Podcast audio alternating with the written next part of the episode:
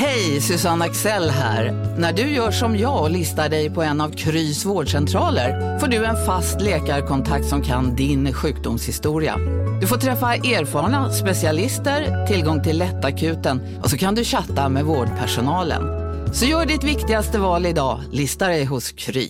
Välkommen till Maccafé på utvalda McDonalds restauranger med Baristakaffe till rimligt pris. Vad sägs om en latte eller cappuccino för bara 35 kronor? Alltid gjorda av våra utbildade baristor.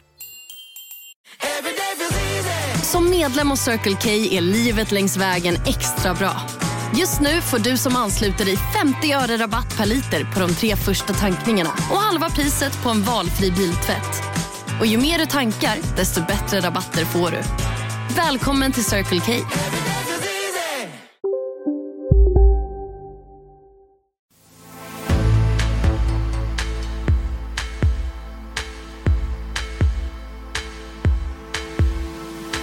finns en stor risk för en tredje våg eh, om vi inte verkligen håller i ordentligt. Målet är att du som individ ska kunna få ett digitalt vaccinationsintyg och att andra vaccinationsintyg ska kunna verifieras digitalt. Vi inkluderar nu fler i det vi kallar fas 2. Den omfattar nu alla från 65 års ålder. Regeringen förlänger uppdraget till statliga myndigheter att se till att fler anställda kan arbeta hemifrån och där uppdraget förlängs då till med den 31 maj. Jag är otroligt hedrad och glad över att idag ha utsetts till jämställdhets och bostadsminister. Opinionssiffror kommer inte vara det som gör att jag låter mitt parti behandlas som en dörrmatta. Mörka moln vid horisonten i Corona-Sverige trots alla förhoppningar som vaccinering har väckt.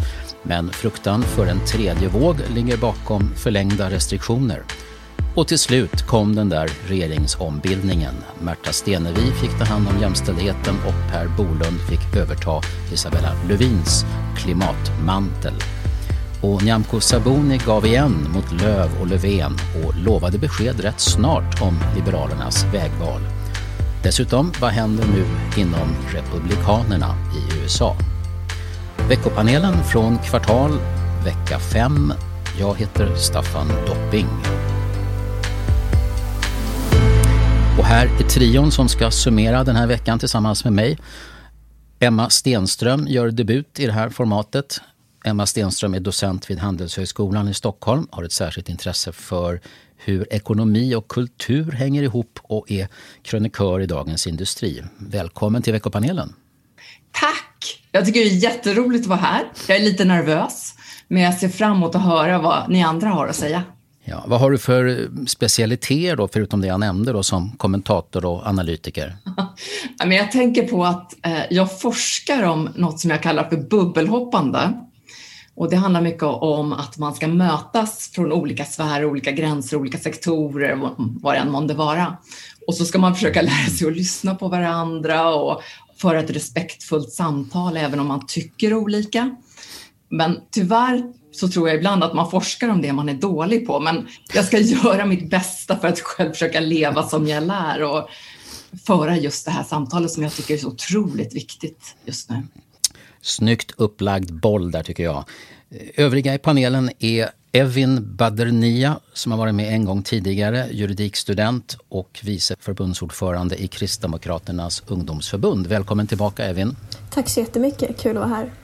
Och Thomas Mattsson, tidigare chefredaktör på Expressen, idag senior rådgivare på Bonnier News. Välkommen Thomas. Tack så mycket. För att inte riskera att låta nu som en övertänd programledare i Melodifestivalen så säger jag helt enkelt nu inleder vi veckans poddmöte. Vi har successivt, budget för budget, år för år rustat Sverige för framtiden och vi bygger ett starkare samhälle där välfärd, trygghet och en rättvis klimatomställning prioriteras. Miljö och klimatminister, chef för miljödepartementet och vice statsminister är Per Bolund. För mig så finns det ingen viktigare uppgift i regeringen än miljö och klimatministerposten. Märta Stenevi är jämställdhets och bostadsminister i regeringen och också ansvarar för stadsutveckling och arbetet mot segregation och diskriminering. Sverige är ett av världens mest jämställda länder, men vi har mycket kvar att göra. Finansmarknadsminister och biträdande finansminister är Åsa Lindhagen. Finansmarknaden har en viktig roll att spela. Minister för internationellt utvecklingsarbete är Per Olsson Frid. Världen måste klara klimatomställningen och för det behöver vi mer globalt samarbete, inte mindre. Ja, det blir ju sällan överraskningar när Stefan Löfven utnämner statsråd och det blev det inte den här gången heller. Nya miljöpartispråkröret Märta Stenevi fick överta Åsa Lindhagens jämställdhetsportfölj fast hon fick bostadsfrågorna också.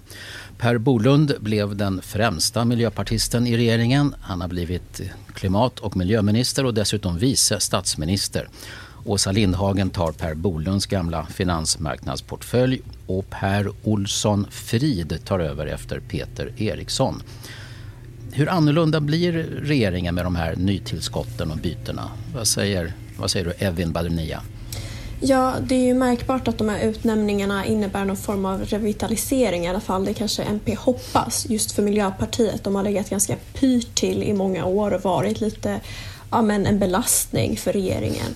Och nu så tror jag att Miljöpartiet försöker eh, visa sin omvridning, att liksom fokusera lite mer på att lyfta klimatfrågan igen och bli duktig på det. De har ju haft ett momentum med tanke på allt med Greta och miljörörelsens stora popularitet, men den har de inte riktigt lyckats kanalisera. Jag tror för att de eh, liksom eh, knyts an till andra frågor väldigt mycket som då kanske snarare är en belastning för dem. Och jag tror att det här också ger kanske en lite starkare energi till Miljöpartiet. Om man ser till någon som Märta Stenevi så bidrar hon med väldigt mycket energi och liksom karisma, något jag tror att MP saknat sedan Gustav Fridolins glansdagar. Så jag tror också att det här är ett sätt för Miljöpartiet att bli lite mer likt de parti, gröna partier i Europa det går väldigt bra för.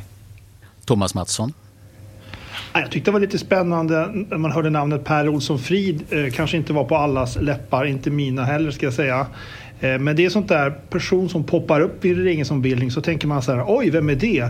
Eh, och så läser man lite och så ser man, okej okay, han har varit riksdagsledamot, han har varit ordförande för Miljöpartiet i Stockholm, han har varit statssekreterare åt två ministrar. Mm. Finns mycket kompetens även i små partier och alltid lite spännande att lära känna nya statsråd tycker jag. En miljöpartist i kostym och slips var det någon som beskrev Per Olsson Frid. Det behöver inte vara fel tror jag om man vill vinna fler väljare. Nej, det var ju en helt neutral beskrivning bara. ja, Tyckte det låg en värdering i dina ord. Tyck, tyckte det ja. Emma? Ja, nej, men jag håller med om det och jag tror att den, där, den formuleringen sätter ord på något större också. Ehm, jag tänker att alla de här som vi pratar om nu är lite, kanske inte kostymer, men de har åtminstone lite av den erfarenheten, jag tror precis som Evin, att de går åt hållet att gå mot som De Grün eller något sånt där i Tyskland, att det kanske är ditåt de vill. Eh, och jag tycker också, för att det är andra saker som gjorde att jag hoppade så här, av glädje i soffan i morse. Eh, jag tycker att det här Märta Stenevi har en bakgrund som litteraturvetare, hon kommer från bokbranschen. Vi behöver bildning och fantasi, tänker jag, i regeringen och bland politiker. Det gjorde mig glad. Jag tycker det här med att hon har praktisk erfarenhet, att hon har jobbat länge känns väldigt lovande. Eh, hon har ju ett svårt uppdrag, det kan vi ju säga, med boende och jämställdhet. så det blir inte lätt, men det kändes ändå positivt att med den erfarenheten komma in. Och jag tycker vi behöver blandning, jag tycker vi behöver ungdomspolitiker i allra högsta grad. Evin, så att det är absolut ingen kritik, men vi behöver en blandning och det känns ju härligt. Och samtidigt måste jag säga att jag blev lite orolig över min egen reaktion. Jaha. Eh, för jag Hur tänker då? så här, det är ju kanske inte jättebra att jag som så här medelålders storstadstant hoppar av glädje. För då tänker jag, kommer de att kunna fånga upp de här aktivisterna som de kanske skulle... Kommer de, de unga aktivisterna, Greta-gänget, mm. om jag blir så glad? Det är inte givet. Så att jag blev, det blev jag lite orolig. Jag blev orolig över min egen glädje. Är det ett orostecken, Evin, för Miljöpartiet att Emma Stenström hoppar av glädje? Nej, inte nödvändigtvis alls. Alltså det jag tänker med utnämningen av Märta Stenevi är att hon är ganska engagerad i de här sociala frågorna.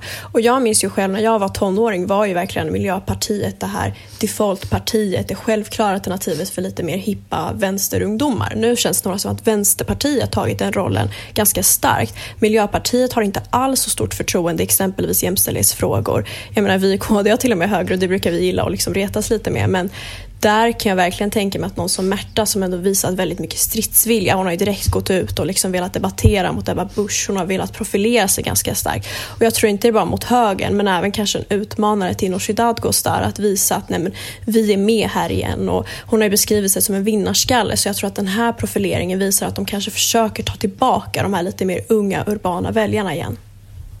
Då kan de både ta dem och så tänker jag samtidigt på de här kostymerna som Thomas pratade om där inledningsvis. Att, jag, när jag undervisar så har jag väldigt mycket tyskar. Jag har många fler tyskar än svenskar i mina klasser. Och de röstar, alla på De Grüne, kanske inte alla, men väldigt, väldigt många gör Och då pratar vi om de som läser masterexamen i ekonomi och ska ut i näringslivet. Verkligen, det är ju så här, den typen av tyskar. Och när de kommer till Handels och säger att de röstar på De Grüne så brukar alltid de svenska studenterna bli så här, va? Miljöpartiet, det skulle vi aldrig komma på tanken att rösta på. Och jag tänker att de kanske då, vad du säger, om de både kan få med aktivisterna men också kostymerna. Thomas Mattsson, från ingenstans eh, till minister på åtta år, alltså Märta Stenevis politiska karriär är ju rätt häpnadsväckande. Ja, men Emmas iakttagelse också. Hon har pluggat företagsekonomi vid Lunds universitet och nu när eh, Per Olsson Frid blir minister för, med ansvaret för så att säga, internationellt utvecklingsarbete, ja då har han eh, tagit en fil. kand i mänskliga rättigheter och jobbat med, med den typen av frågor. Jag tycker att det är lite intressant det här för att tittar man på Per Bolund så har han ju då forskat eh, inom olika miljöfrågor och ekologifrågor. Men han ser ju inte ut, när man ser honom som tidigare så här finansmarknadsminister, stå i sin kostym, han, det känns ju inte som en aktivist. Eh, men han är väldigt, väldigt kompetent om man kollar på hans eh, CV. Och jag tror att det kan ha varit ett problem för Miljöpartiet att det har funnits en liten mullestämpel sprungen kanske från 1980-talet och framåt. Man ser framför sig aktivister med, med antikärnkraftsknappar eh, på sina liksom, ehm, kläder. Och lite lite så här fältbiologer utan att lägga någon värdering i det. Men alltså, vill man vara ett, så här regerings, ett av de regeringsbärande partierna, vill man appellera till den, de här ungdomarna eh, kanske urbana personerna som pluggar på handel som Emma pratar om. Då tror jag att det är viktigt att signalera att man också är så regeringsfähig. Och det, och det tror jag att de här, så, som det verkar, åtminstone har förutsättningar att kanske framstå som. Evin? Ja, och jag tycker också det är intressant att de just har plockat folk direkt från tjänstemannapositioner, alltså både Olsson Frid och Märta Stenevi. Jag tror att det här också signalerar att de är lite ute efter att grotta ner sig lite mer i detaljer, grotta ner sig lite mer i policy. Och ja, men fördjupa partiet på ett annat sätt och inte riktigt bara vara liksom ett rubrikparti eller one-liners utan ha en lite mer utstakad bana och då också kunna ha potential att växa. Men man får ju se hur det går för även om de nu satsat på exempelvis jämställdhet och miljö så är det här ändå frågor som många svenska väljare ändå tycker det går relativt bra i för Sverige. Däremot är det ju frågor som exempelvis migration och rättsväsende där många mer svenskar är väldigt negativa. Så det återstår ju att se just hur de kanaliserar de här frågorna just för att få så bra genomslag som möjligt. Men alla socialdemokratiska ministrar sitter kvar stadigt på precis samma taburetter. Är det klokt agerat eh, av Stefan Löfven? Thomas? Ja, jag eh, noterade att det skulle vara presskonferens 08.45 på fredagsmorgonen och Eh, med regeringsombildning och 15 minuter senare så skulle jag delta i ett EU-sakråd med Anders Ygeman och Ibrahim Baylan. Så att det var några minuter där man inte riktigt visste om de skulle dyka upp i Skype-fönstret, men det gjorde de. Så att, eh, nej, men jag tror, att, jag tror att det handlar väl egentligen om att det är Miljöpartiet som har, har bytt språkrör. Och eh, i de diskussioner som pågår nu kring eh, Nyamko Sabuni, krav på januariavtalet, Annie Lööfs påståenden om att det kan leda till regeringskris och extraval så kanske statsministern känner att det egna laget eh, står för trygghet och stabilitet. Det här var ju en politisk fredagsnyhet. Nu går vi till onsdags och torsdagspolitiken.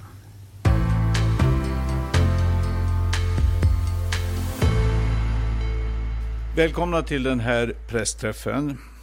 Coronaläget i Sverige är fortfarande mycket allvarligt. Antal smittade har blivit färre på många ställen i landet men smittspridningen är fortfarande på en hög nivå. Det finns en stor risk för en tredje våg eh, om vi inte verkligen håller i ordentligt. Regeringen kommer därför ge Myndigheten för digital förvaltning, DIGG, i uppdrag att vara projektledare för en digital infrastruktur för vaccinationsintyg. Tillsammans med spridningen av den muterade varianten kan det leda till en tredje våg under våren. Och en kraftig sån i värsta fall. Ja, fortsatt alkoholförbud på restauranger från klockan 20. Fortsätt jobba hemma. Skärpt övervakning av gränsen mot Norge. Krav på negativt covid-19-test för att resa in i Sverige. Ett särskilt digitalt vaccinationsintyg tas fram och det blir nya gruppindelningar vad gäller vaccinationsordningen från fas 1 till den sista fasen 4. Vad ska vi säga om alla de här beskeden som på covid-19-temat som rullar in och Sveriges taktik just nu för att om möjligt undvika en tredje våg? Emma Stenström, vad säger du? Tack. Eh, ja, jag tycker det där, eh, den är svår att förhålla sig till. Å ena sidan så tycker jag man kan ju förstå det här smattret av olika besked och man, man tittar ju på dem lite selektivt och vad berör mig och det var ju också så här mm, nyheter om att man kanske kommer att släppa lite på publikbegränsningarna. Det tyckte jag så här, som saknar att kunna gå på konsert om, under rätt förutsättningar förstås. Eh, lät ändå lite lovande och jag vet också hur många som kämpar med det kulturlivet. Så att då lyssnar man på en sån sak och sen så kanske någon annan lyssnar på något annat. Så jag tänker så här, smattret är kanske lite förståeligt. Och samtidigt så är det såklart att det är svårt att inte också oroa sig. Jag som har färska antikroppar eh, åkte kollektivtrafik igår senast. Eh, och det var ju verkligen slående. Jag åkte i rusningstrafik, var tvungen att göra det, en jobbgrej. Och det var ju slående, det var 20 procent jag räknade som hade munskydd. Så det, det är ju någonting som också jag blir så här, Det var obligatoriskt men bara 20 procent hade det. Ja, det är det. Hur är det? Alltså, då blir man så här, hur är det? Det är ju ingen som stoppar. Jag bodde i Tyskland när pandemin bröt ut och liksom, skillnaden är ju ändå enorm. Själv känner jag så här, jag vet inte om munskydd är så viktigt. Det kan jag inte svara på. Det, det är inte jag. Nej, det, är inte men många som... Jag följer ju rekommendationer. Ja, men då sätter man ju på sig det när man åker kollektivtrafik i rusningstrafik. Men det var ju, i den vagnen jag var så var vi 20 procent som hade munskydd. Thomas Mattsson, vaccinationsintyg digitalt, ny infrastruktur, är det en bra idé? Ja, kanske också som ett incitament för att vaccinera sig. Eh, det har ju diskuterats om det kommer uppstå klassklyftor om de som har haft sjukdomen eller kan, kan ha ett sånt här intyg kommer att få fördelar när det gäller att resa, umgås, underhållas. Eh, men samtidigt så finns det ju en diskussion om att det finns vårdpersonal som inte vaccinerar sig. Det finns röster som argumenterar mot vaccinationsprogrammet och därmed utsätter alla oss andra för fara. Eh, jag tror nog att om man kan påvisa att man inte är smittsam, att man, att man då ska kunna få röra sig friare i samhället. Jag tror att det, det är en nödvändighet att ha den ventilen och om det också bidrar till att fler ansluter sig till vaccinationsprogrammet så tror jag att det, de flesta tycker att det är positivt. Det är mycket fokus på den här vaccinationsprocessen nu och ordningen där. Eh, och eh, tidigare skulle ju alla friska under 70 år komma i sista fasen då, någon gång senare i vår. Nu flyttar man fram dem mellan 60 och 70 Eh, det är många som kräver strikt rättvisa nu, att det går till exakt så som myndigheterna har föreskrivit. Eh, Evin, vad säger du? Hur viktigt är det att den här ordningen upprätthålls in i minsta enstaka injektion? Ja, alltså, ändringen kom ju efter att man insåg att även de i 60-årsåldern riskerar att bli väldigt, väldigt sjuka på samma sätt som vissa 70-plussare blir.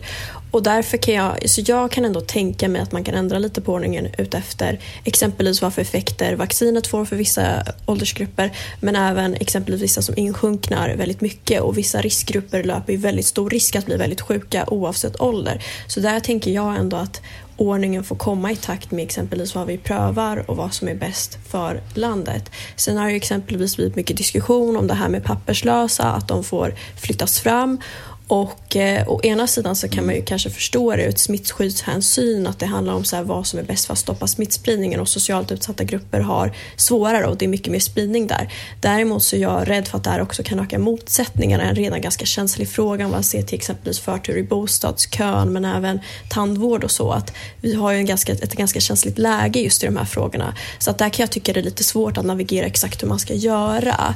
Ehm, så jag vet inte riktigt vad alla andra tycker här men jag, jag kan tycka att det är lite riskabelt för motsättningar. Mm, det var alltså den plan som kom igår, den uppdaterade nationella planen för, som kom från Folkhälsomyndigheten. De påpekar bra att, att ålder och socioekonomi är liksom de faktorer som verkligen påverkar hur sjuk man kan bli. Och I de grupper som ska komma i fas 3, alltså före den sista stora gruppen, så la man då till hem eller papperslösa. Thomas Mattsson. Jag tror att det finns en stor skillnad mellan säga, allmänhetens syn på hem respektive papperslösa.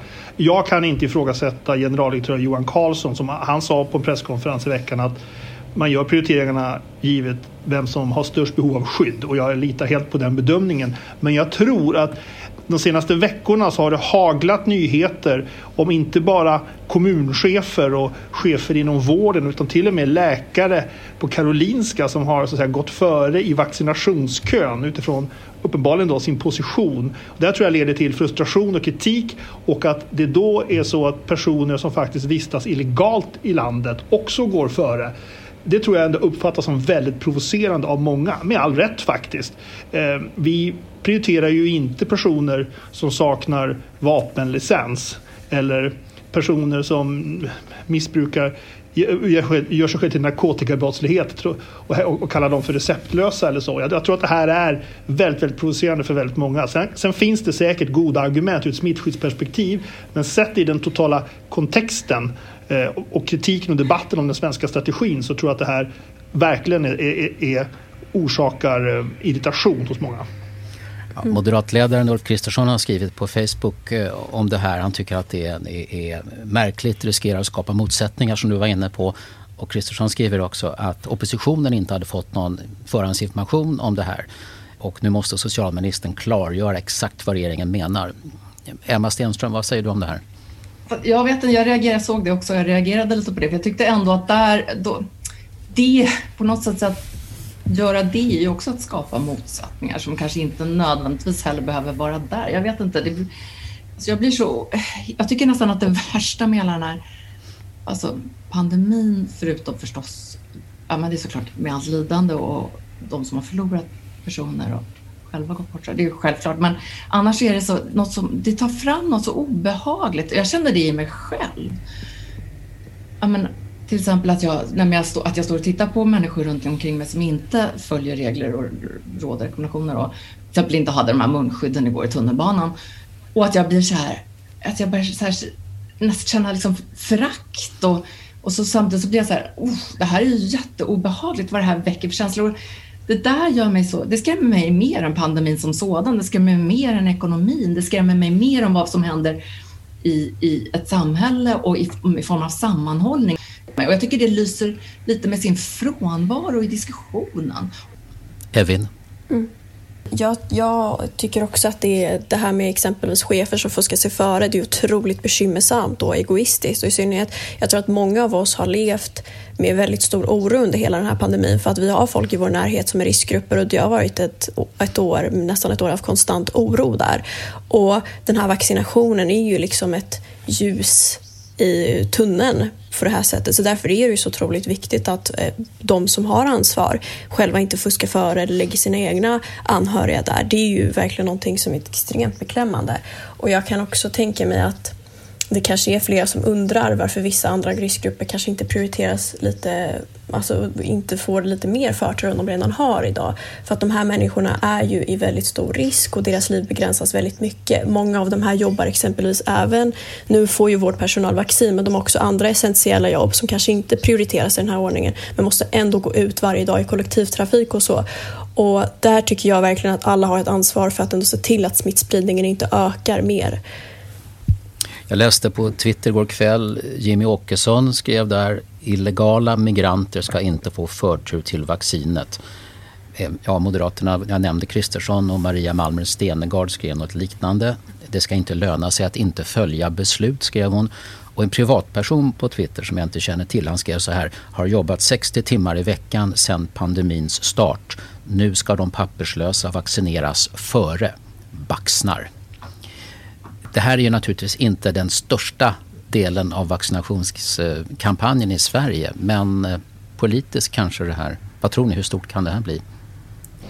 Jag tror att det är stötande utifrån perspektivet att just pandemin ställer så att säga, särskilda krav på solidaritet. Och den synliggör också solidaritet på ett sätt, jag tyckte Emma beskrev det bra med de 20 procenten i kollektivtrafiken som bar bar munskydd utan normalt sett så knyter ju så att säga historiskt har vi sagt att svensken knyter liksom näven i fickan betalar skatten och, muttrar. Så det är väl liksom lite halvnöjda med, med att vi har ett välfärdssamhälle men det är ganska dyrt att bo här och bla bla bla. Eh, men nu synliggörs det på så många olika sätt. Hur man rör sig, hur man vistas, var man jobbar, hur man beter sig, nästan hur man klär sig. Eh, om man är solidarisk och om man ställer upp på så att säga, Ehm, antismittåtgärder som påkallas från, ehm, myndigheter och regering. Och då kommer den här typen av besked. Det här är ju människor som jag tycker att det är stor skillnad med att prata om hemlösa, människor som är utsatta, har dåliga socioekonomiska förhållanden, kanske också har funktionshinder, psykiska sjukdomar som har gjort att de har hamnat i en situation på gatan bokstavligen. Där har samhället ett stort ansvar, även om de inte Ehm, bidrar så att säga, med att betala skatt.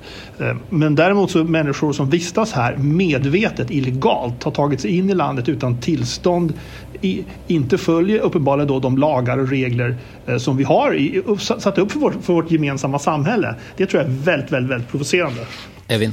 Mm. Och jag tror också att det kan bli extra provocerande med tanke på att det här är kölvattnet av att vårt land tampas väldigt mycket med de här problemen. Det är en stor frustration med migrationspolitiken. Jag tror sådana här saker verkligen kommer spä på det. Sen är det också så att det är oklart exakt hur många papperslösa som är i Sverige. Det är ju ett stort mörkertal, vi har ju massiva parallellsamhällen. Det kan vara allt från tusentals, tiotusentals och det är svårt att få ett grepp om det. Så jag kan verkligen tänka mig att i synnerhet nu när så många är extra frustrerade med den här pandemin kan sådana saker verkligen bli mycket mer ja, men framstå som stötande och skapa motsättningar i samhället. Så det är en svår fråga. Det skapar också motsättningar. Som jag, min spontana känsla är att ja, men de, äh, är man papperslös i Sverige så har man svårigheter hela tiden. Och jag kan ändå säga att att gå emot det känns ju också hjärtlöst. Det skapar ju det blir ju också motsättningar det från andra sidan. Att, ja, men jag upplever det som hjärtlöst. Och nu blir det ännu mer inrikespolitik.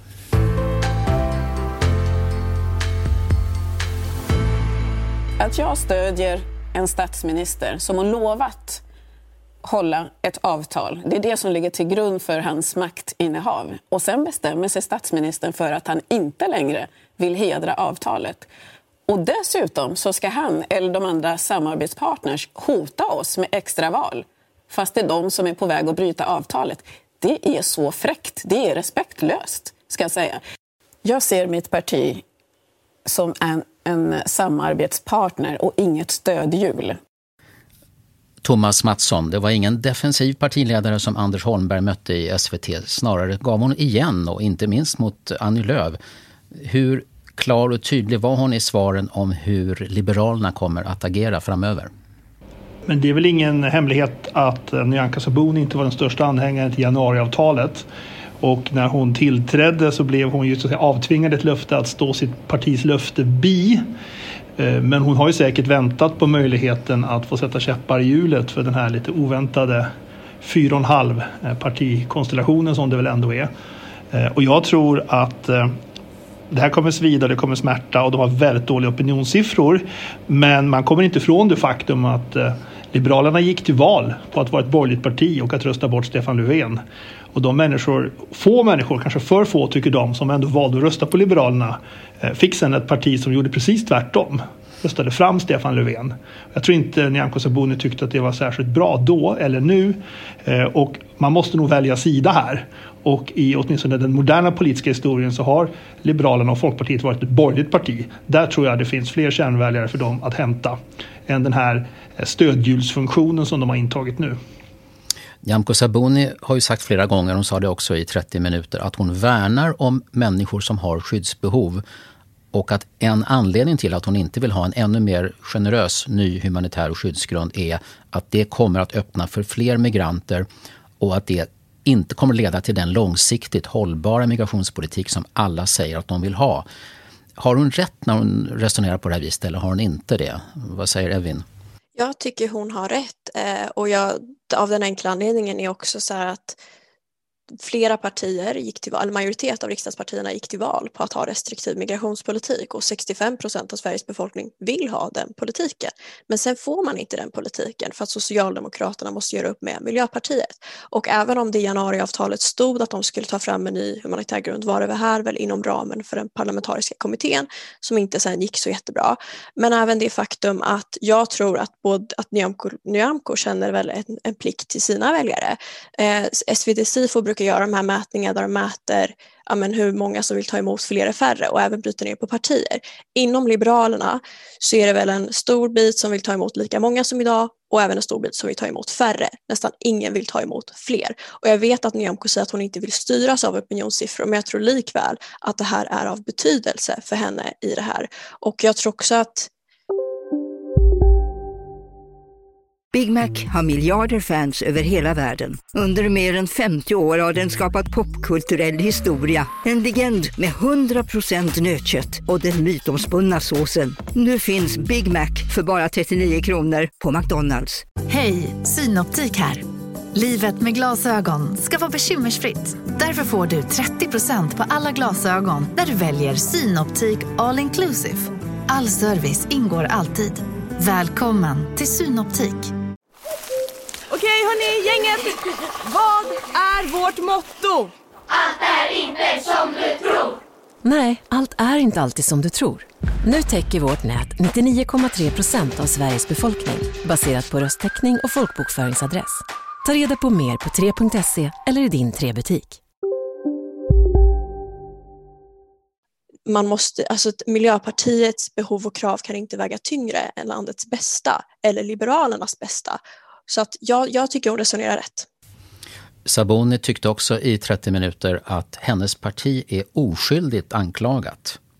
Jag menar att det är statsminister som är på väg att bryta avtalet. Det är Annie Lööf som är på väg att bryta avtalet. Då kan de inte samtidigt vända sig till mig och säga att jag bär ansvar för en regeringskris. Det är de som ställer till med en regeringskris om de inte hedrar avtalet. Ja, hon verkade ju ärligt förbannad över hur hennes utspel har mötts här. Det är ju de som inte hedrar januariavtalet, säger hon. Emma Stenström, kan du döma, döma av den här stridsfrågan?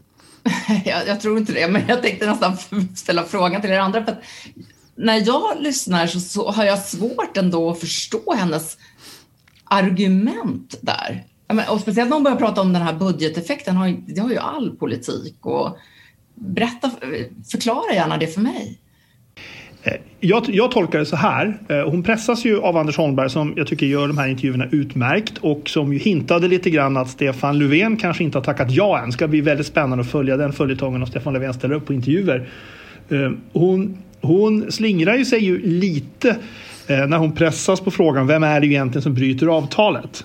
Och hon säger att det går, det går att läsa till det, det står ju här och så upprepar hon gång på gång. Och då så får du den centrala frågan tycker jag, är det här värt att bryta avtalet för? Det, är egentligen, det, är egentligen den, det tycker jag är den absolut mest intressanta eh, frågan. Därför att det har ju varit tillfällen där man har känt att de har velat göra det tidigare och nu verkar de kanske se möjligheten. Och ska de göra det så vill de göra det tillräckligt god tid före valet så då måste man ju söka ett tillfälle. Och när hon också sitter i direktsändning och säger, eller åtminstone när hon säger under sändning att beskedet kommer komma ganska snart. Eh, då tänker jag att det här är nog en, de här processerna som de har pratat om, process, process, process i de här olika intervjuerna. Eh, det tror jag väldigt mycket syftar till att leda fram till att man ska lägga grunden i, i, inför en valrörelse. Och hade det inte varit den här frågan så hade det varit en annan fråga. Men Folkpartiet kan inte vara ett borgerligt parti eh, som, som, som möjliggör en socialdemokratisk regering. Den, den situationen är ju, som vi har idag, är ju tämligen absurd. Badrenia. Mm. Alltså Nyamko är ju lite bakbunden av att det finns motsättningar inom hennes eget parti, helt klart. Och jag tycker någonstans, jag ska ge ett tips till Liberalerna från någon som har varit med i ett parti som har legat under spärren väldigt många år, nu gör vi lyckligtvis inte det. Men då är det så här att när man är i ett sånt läge, då måste man helt enkelt ta ett val. Man kan inte låtsas som att det inte finns några motsättningar. Man kan inte låtsas som allt är frid och fröjd. Varenda väljare genomsynar det. Och i Nyamkos fall är det så här att hon säger att hon ska hedra januariavtalet. Fine. Och jag är för sig partisk i det här för jag tillhör oppositionen. Men om hennes egna väljare starkt föredrar eh, Ulf Kristersson, vilket de gör. Om hennes väljare starkt identifierar sig som höger, vilket liberala väljare gjorde 2018, då tycker jag någonstans att man får värdera vad som behövs. Sen är det ju så här att Liberalerna inte riktigt behövs nödvändigtvis för Löfvens konstellation. Det räcker ju med Centerpartiet fast de hotar att lämna om Nyamko gör det. Samtidigt har Annie Lööf lagt så mycket prestige vid att aldrig associeras med Jimmie Åkesson så jag vet liksom inte riktigt om hon faktiskt kommer bryta det. Men jag känner någonstans att Liberalerna verkligen måste välja väg nu och det kommer smärta, det kan bli interna konflikter men det är någonting man måste göra och om Nyamko kan inte vara i politikens filterbubbla. Det handlar inte bara om att lyssna på sina väljare utan vill man växa från 2,7 procent då måste du också lyssna på dina andrahandsväljare. Och det är ju i princip nästan bara Moderaterna och Centerpartiet. Och det, det intressanta är att bland moderata väljare så är det ganska många som ändå tycker om Liberalerna fortfarande. Och dessutom så tror jag att Moderaterna är det enda partiet som vare sig har råd eller lust att stödrösta på Liberalerna förutsatt att KD klarar sig tillräckligt bra, vilket vi ska satsa på att göra. Så jag tycker någonstans att det här handlar om en, ett ett vägskäl helt enkelt. Så att jag tror att så här, det här med januariavtalet hit och dit, jag tror inte det är hållbart i längden. Emma Stenström, det finns en del som tycker att det är oansvarigt att ställa krav som skulle kunna leda till regeringskris mitt i en pandemi. Vad säger du om det?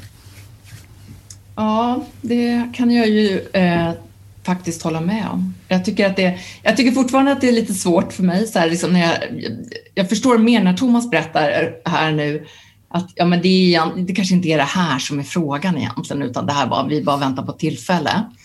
Och jag förstår helt och hållet när Evin pratar om att det är, liksom, det är uppenbart att det är mycket strider inom partiet och att, att vi kanske lägger för stor vikt vid partiledaren som står för kanske en falang. Men jag tror det finns en annan också väldigt stark falang inom partiet där som, som kanske går, skulle, som kommer, jag vet, hoppar till sossarna nu. Eh, så det finns ju liksom en, en strid och vi lägger så stor vikt partiledaren Eh, och vi kanske inte henne vi ska prata så mycket om som att det är ett parti som har ett problem och som behöver välja väg, det håller jag med om. Ska man i dagsläget göra en sån här...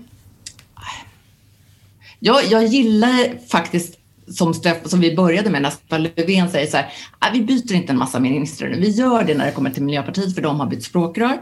Men vi byter inte de andra för vi, just nu behöver vi stabilitet. Jag fastnade för flera repliker hon hade för jag tyckte hon var ovanligt skarp eh, i en lång intervju. Men hon sa ju så här, ja 2,7 procent, ja visst det är väldigt lite.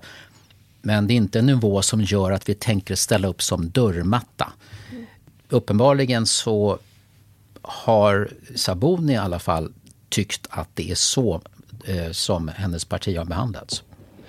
Jag, jag tänker så här att eh, om man ska gå till val då, i den situation som man är idag, om man sitter still i båten och inte gör någonting, då skulle du då få borgerliga liberaler att fortsätta rösta på ett parti som svek löftet förra valet om att välja bort Stefan Löfven som statsminister. Och så ska de hoppas på, en, på att, det ska, att den här gången ska ett löfte antingen hållas. Alternativt så går man till val i tron på att jag är borgerlig men ska ändå rösta på en socialdemokratisk så att säga, regeringsstödhjul. Det är det ena alternativet. De andra väljarna på andra sidan de ska då rösta på ett parti där de vet att partiledaren absolut inte vill ingå i en så att säga, koalition eller en outtalad koalition med Socialdemokraterna men ändå hoppas att de kommer göra det. Det är liksom lite svårt tror jag att få, här finns det risk att båda väljargrupperna stannar hemma eller, eller röstar på någon annan för att om man, om man inte ens kan lita på sitt eget parti varför ska man rösta på det då? Vilket skruvstäd, Emma. Ja, men jag håller helt med. Självklart är det så att vi, man behöver veta vart de ska för att man ska våga rösta. Speciellt, kanske allra speciellt de som stödröstar, för det finns säkert de som gör det också. Då blir det ju helt omöjligt om man inte vet vilket håll de ska. Och samtidigt när jag hör dig prata så tänker jag så här, ja fast är det här, alltså är det mitten som kanske är viktigare? Är det, liksom, börjar vi tänka ändå att det, de tillhör mitten tillsammans med Centerpartiet, tillsammans med Socialdemokraterna, tillsammans med Miljöpartiet. Och mitten är viktig idag. Och då, då tänker vi bort vänster-höger lite på det sättet. Mitten är det viktiga. I alla fall så hördes det av Sabuni att jo, men det kommer inte, kommer inte alls dröja så länge innan de här interna processerna och man ska göra sitt vägval, uppenbarligen mot nästa val. Vad, vilket besked tror ni att de kommer att ge då? Att kanske kommer om en vecka redan eller två? Jag tror att eh, Nyamko Sabuni kommer att företräda eh, Liberalerna som ett borgerligt parti. Och att man inte kommer att säga att vi kan inte tänka oss att regera med stöd av den och den. Eh, är det det ni säger? Att det kommer inte bli någon, den typen av, av reservation? Ja, det här tog, Stefan, eh, Staffan, det här tog månader att reda ut efter förra valet och du ber oss göra det nu. Mm. Ja, det är en rimlig förväntan. Jag, jag, kan också tänka mig att om Liberalerna positionerar sig nu så kanske det också är just Sabonis sätt att enligt henne hålla kanske SD i schack lite. Att de säger ja, ja, men vi måste vara med på Ulf Kristerssons planhalva för annars får SD för mycket makt.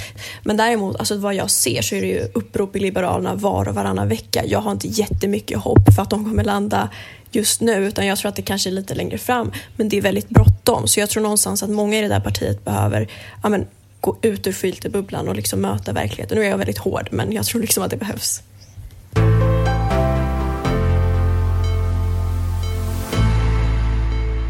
America is back. Diplomacy is back. I never said any of these things since I have been elected for Congress. These were words of the past. Ja, Joe Biden ägnar sig åt att beta av punkter på sin långa lista av vallöften och i kongressen har just varit omröstning om den kontroversiella republikanen Marjorie Taylor Greene och en majoritet i representanthuset såg till att hon blev fråntagen sina platser i två kommittéer budget och utbildningskommittén. Och i nästa vecka startar riksrätten, som ni vet, mot förre presidenten Trump. Evin, du följer USA-politik noga. Vad betyder det att, tror du, att Marjorie Taylor Greene fortsätter att vara en, en kongressledamot som är i strålkastarnas sken på det här viset? Ja, så det kommer ju bli ett problem för Republikanerna bland eh, större delar av väljarkåren. Alltså jag tror att eh, de känner sig ganska, vi kan ju förklara vad som har hänt kanske först. Eh, det var ju några, en reporter från CNN tror jag som grävde i många av Marjorie Taylor Greens sociala mediekanaler och fann att hon hade likat och skrivit väldigt mycket problematiska och om jag får säga det själv ganska störda saker.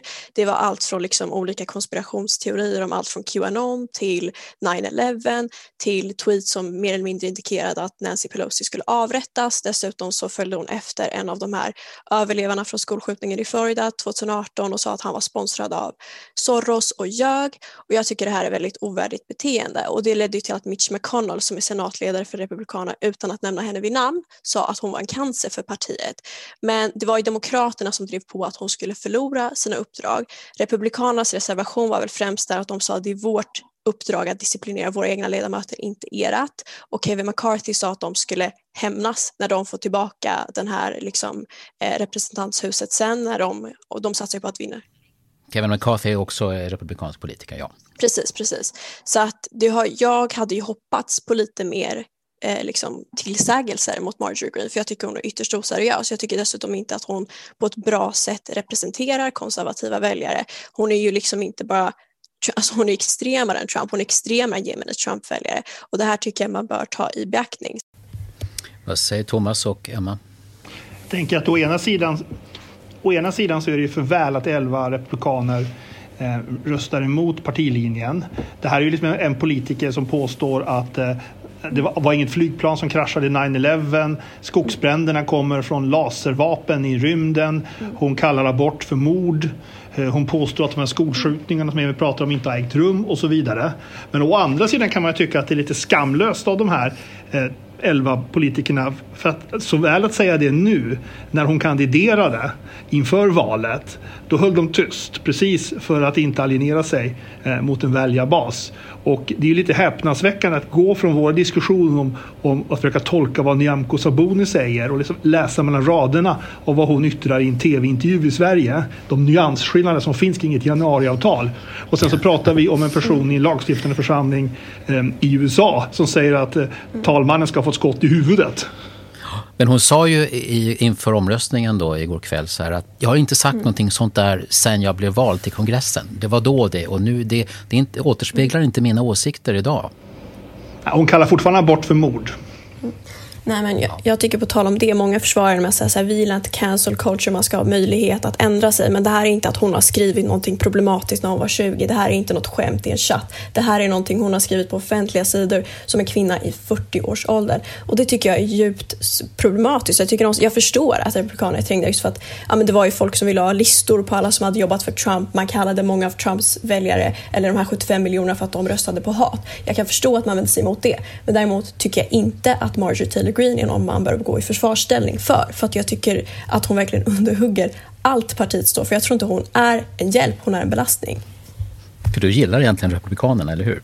Alltså det beror väl på i olika frågor. Vi, alltså jag är konservativ, men jag delar ju inte allt. Om, jag håller verkligen inte med om abortfrågan eller välfärdsfrågorna.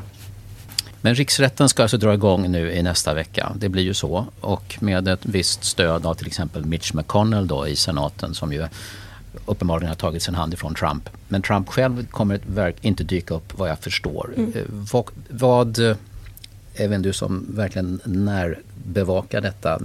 Det var elva republikaner som röstade för att Marjorie Taylor Greene skulle bli av med det här. Mm. 11 i men, men i, i senaten så behövs det ju betydligt fler om han ska bli fälld. Vad ser du framför dig? Ja, alltså i senaten så är det så här att för att det ska bli ett åtal på det sättet så krävs det ju en kvalificerad majoritet på att 66 ledamöter ska rösta för. Och nu har ju Demokraterna en exakt majoritet just för att eh, vicepresidenten Kamala Harris har en utslagsröst. Men just för åtal krävs det 66 röster och då var det 45 republikaner som backade Rand Paul eh, när de debatterade detta, vilket i praktiken gör att det inte kommer bli åtal mot honom. Praxis på det här området är otroligt magert. Exakt, han kommer inte bli fälld. Så praxis på området är ju väldigt magert men som det ser ut nu så kommer han ju inte bli fälld. Eh, och hur hans politiska framtid artar sig får vi se. Men han har ju gått från det här liksom krisstigen och börjat sluta fred med Republikanska partiet etablissemanget. Kevin McCarthy åkte och träffade honom och de diskuterade en strategi för att vinna tillbaka majoriteter. Så han verkar fortfarande vara väldigt partilojal trots det här. Men jag tror att många republikaner vill nog inte stöta sig så mycket med det här just för att de kanske känner sig attackerade och för att de, det är många republikanska väljare som tycker att riksrättsåtal bara ökar divisionen inom landet. Så att det kanske är därför. Några ord om det som sker i Ryssland. Och ryska oppositionspolitikern Navalny eh, som ju trotsar Putin eh, trots det han var med om, den här förgiftningen. Han var ju nära döden. Han har dömts till fängelse. Hur reagerar ni på det som, som händer i Ryssland? Thomas? Nej, men det är uppenbart och det är ingen nyhet Ryssland är ingen rättsstat. Ryssland har maktambitioner utanför sina gränser. Ehm, I princip alla grannländer har väl under 1900-talet och 2000-talet utsatts för väpnad aggression av Ryssland. Vi har i Sverige konstaterat att det, vi inte kan utesluta krig. Vi investerar eh, mer i vårt försvar Säkerhetspolisens årliga rapport om hot mot Sverige nämner alltid att det förekommer ryskt spionage mot Sverige. En sån här, sån här regim måste naturligtvis upprätthålla sin makt, inrikesmakt med metoder som är helt främmande för oss. Och det här är ju bara ett exempel. Men har eh, Navalny någon chans att skaka om Putin på riktigt? Är han, är han så kraftfull på, Naval på grund av det stöd som finns? Navalny framstod ju inte Eh, som så att säga urtypen för en demokratiförkämpe som man kanske själv skulle lägga sin röst på om det fanns fler kandidater. Eh, men det har ju visat sig i Burma eh, i Eritrea och i en lång rad länder att de som hjälper till att avskaffa en diktatur eh, inte alltid ersätter den med demokrati. Så att jag vet inte hur vi ska bedöma Navalny men jag tycker att det är liksom det som är riktigt sorgligt det är ju att det här är en sån otroligt publik påminnelse om vilket land Ryssland är. Det är väldigt lätt att skaka på huvudet eh, när Ryssland stängs av från internationella idrottsevenemang för att man har haft statsfinansierad eh, dopningsverksamhet för att liksom kringgå alla lagar och regler. Och man hör om affärsmän som utsätts för korruptionsförsök. Och man tycker att ja, ja, Ryssland är ett land i, i, förändring. Men det här är ju ett land som från den högsta politiska makten upprätthåller odemokratiska system och som ju inte överhuvudtaget går, går att respektera. Det, det, är ganska, det här är ett land som ligger väldigt nära oss dessutom. Det, det är väldigt, väldigt sorgligt tycker jag. Jag kan rekommendera lyssning på förra veckans fredagsintervju om, om Ryssland och dess betydelse i vårt område. Katarina Engberg var intervjuad, säkerhetspolitisk analytiker. Vad säger Elvin och Emma? Det, fin- det är en svår situation. Eh, han framstår ju, åtminstone i mina ögon, som eh, också som en nationalist och svårt att förstå utifrån ett svenskt perspektiv och samtidigt som, som du precis säger, det finns ju andra exempel. Det här har inte varit demokratiaktivisternas vecka och även om de inte själva är kanske alltid så demokratiska kan vi tycka så har de kanske, gör de kanske mycket både Myanmar och Ryssland tänker jag att de ändå betyder mycket för att stötta. Och jag tror att det är jätteviktigt att vi andra, alltså att dels så tror jag att världen behöver verkligen hålla honom levande nu i, när han är i fängelse, Navalny. Eh, jag såg att Biden pratade om det nu, men eh, även alla EU och alla andra, vi behöver ju hjälpa till att hålla det levande. Det tror jag ändå gör stor skillnad. Eh, jag blir också så lite orolig ibland när vi kommer in på så här, det finns ett så starkt Ryss, liksom, Rysslands nästan förakt, hat. Eh, vi är väldigt negativa till Ryssland. Med all rätt när det kommer till eliten och politiken och den eh, ekonomiska eliten och allt sånt där. Men det finns ju också, ligger så nära och det finns ett ryskt folk och ibland blir jag så jag har ju ryska, mina ryska studenter, alltså det finns så fantastiska sidor som jag också måste se. Jag måste ha en nyanserad bild också på ryska folket. Mm. Ja, Navalny är ju liksom en rysk politiker med vad allt det innebär. Alltså det är ju ett annat, eh, ett annat, ja vi kan ta bort det där. Men han är ju rysk politiker med allt vad det innebär. Och det alltså det gör ju att han har ju sidor som kanske inte riktigt är eh, målbilden för västerländska politiker. Däremot har han ju definitivt lyckats skaka om på ett välbehövligt sätt just när det kommer till Putin och hans makt. Både det faktum att han kan förlöjliga Putin och säga att han är liksom en kalsongförgiftare och att de här protesterna som har kommit som konsekvens av det här har ju varit väldigt stora. Många inom Ryssland säger att det här är de största protesterna de har sett de senaste tio åren och det lyckas verkligen ja, men, någonstans röra om. Och jag tror också det är för att i sviterna av corona så har ju missnöjet inom Ryssland vuxit. Man tycker att Putin inte bara är, har de massiva problem han har utan också att han är verklighetsfrånvänd, att han själv lever ett liv i överflöd medan många ryskar har det väldigt svårt. Jag tror att det här verkligen kan skaka om det väldigt mycket. Sen återstår det att se vad konsekvenserna blir men jag, har, jag känner väldigt mycket liksom hopp för det ryska folket och jag vet också att inom EU så är man ju besviken på att vissa medlemsländer kanske inte riktigt går tillräckligt hårt i sina fördömanden av deras behandling av då politiska flyktingar i Ryssland eller politiska fångar i Ryssland just för att man kanske är rädd för att stöta sig med Ryssland eller för att man inte riktigt förstår problemen med Ryssland. Så jag tror också att det internationella samfundet måste ligga på Ryssland väldigt mycket. Kvartal finansieras av sin publik som ni säkert vet. Jag vill bara säga ett stort tack till alla tusentals som ger ett bidrag till vår verksamhet.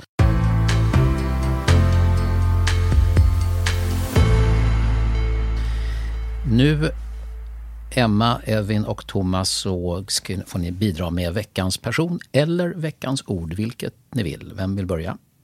Emma kanske? Som inte, som inte varit med förut. Eh, men jag hamnade förstås inte, jag hamnade ändå på veckans plats men kanske med ett litet, eh, litet så bubbelperspektiv då, att min egen lilla bubbla. Mm. Men jag känner och jag tittade att eh, ni var med och jag känner att många samtal jag hamnat i har eh, hamnat kring Clubhouse. Och jag såg bland annat Evin ordnade någon debatt där häromdagen, det skulle jag gärna vara med.